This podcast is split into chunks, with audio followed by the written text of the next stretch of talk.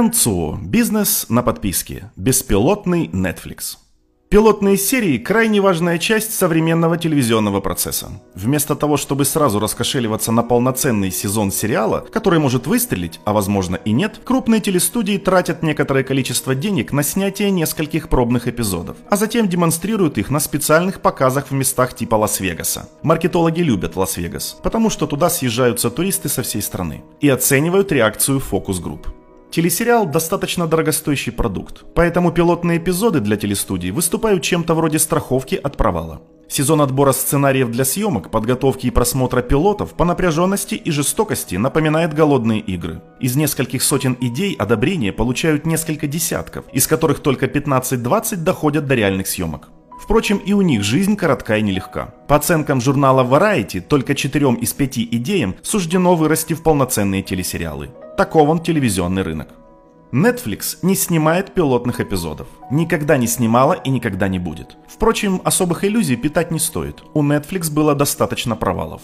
Однако по сравнению с той же HBO, Netflix чрезвычайно успешна в плане создания сериалов, отвечающих духу времени и запросам аудитории. «Корона», «Карточный домик», «Оранжевый хит сезона», «Очень страшные дела». Приступая к съемкам «Карточного домика», сериалу, который стал для сервиса пробным шаром в деле создания собственного уникального контента, в Netflix уже знали, что малоизвестная британская версия успела себя хорошо зарекомендовать на платформе, а Дэвид Финчер, Кевин Спейси и Робин Райт пользуются неизменным успехом у аудитории. Они также понимали, что аудитория в восторге от политической драмы, поэтому многообещающая диаграмма Венна вдруг начала обретать форму. В то же время изначально было понятно, что сюжет вырисовывается насыщенный, многослойный и одним пилотным эпизодом его не охватить. Поэтому в Netflix выписали чек сразу на весь первый сезон. Как рассказывал в интервью New York Times директор сервиса по связям с общественностью Джонатан Фридланд, поскольку мы напрямую общаемся с нашими зрителями, то знаем, что именно им нравится смотреть. И это помогает нам понять, насколько успешным будет очередной сериал. Как раз это придало нам уверенности при начале работы над карточным домиком. Мы все знаем, насколько Netflix важны пользовательские данные. Компания анализирует миллионы точек контакта, то есть просмотров, в день, включая данные о том, когда зритель ставит видео на паузу, отматывает серию назад или проматывает вперед, а также собирает информацию о рейтингах, истории поиска, геолокационных данных пользователей, продолжительности просмотра, используемых устройствах и отслеживает реакцию пользователей в социальных сетях.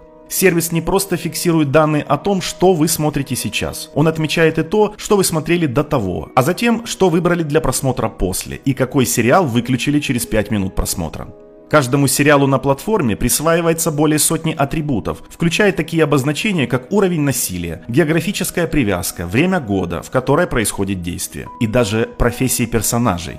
Прелесть управления сервисом по подписке состоит в том, заявил в интервью британской Guardian вице-президент Netflix по продукции Тодд Йеллен, что нам не нужно задумываться о поиске рекламодателей или беспокоиться о рейтингах. Дни, когда критерием успеха была чистая популярность продукта, давно прошли, как и дни, когда приходилось учитывать каждое отдельное мнение и каждый отдельный каприз. Сегодня все полученные нами данные поступают команде программистов в офисе в Лос-Анджелесе. Цифры по каждому отдельному сериалу сравниваются между собой. Полученная аналитика помогает принять решение о том, запускать ли очередной новый сериал и продлевать ли на следующий сезон тот или иной старый. Традиционные телестудии и кабельные каналы этого делать не умеют.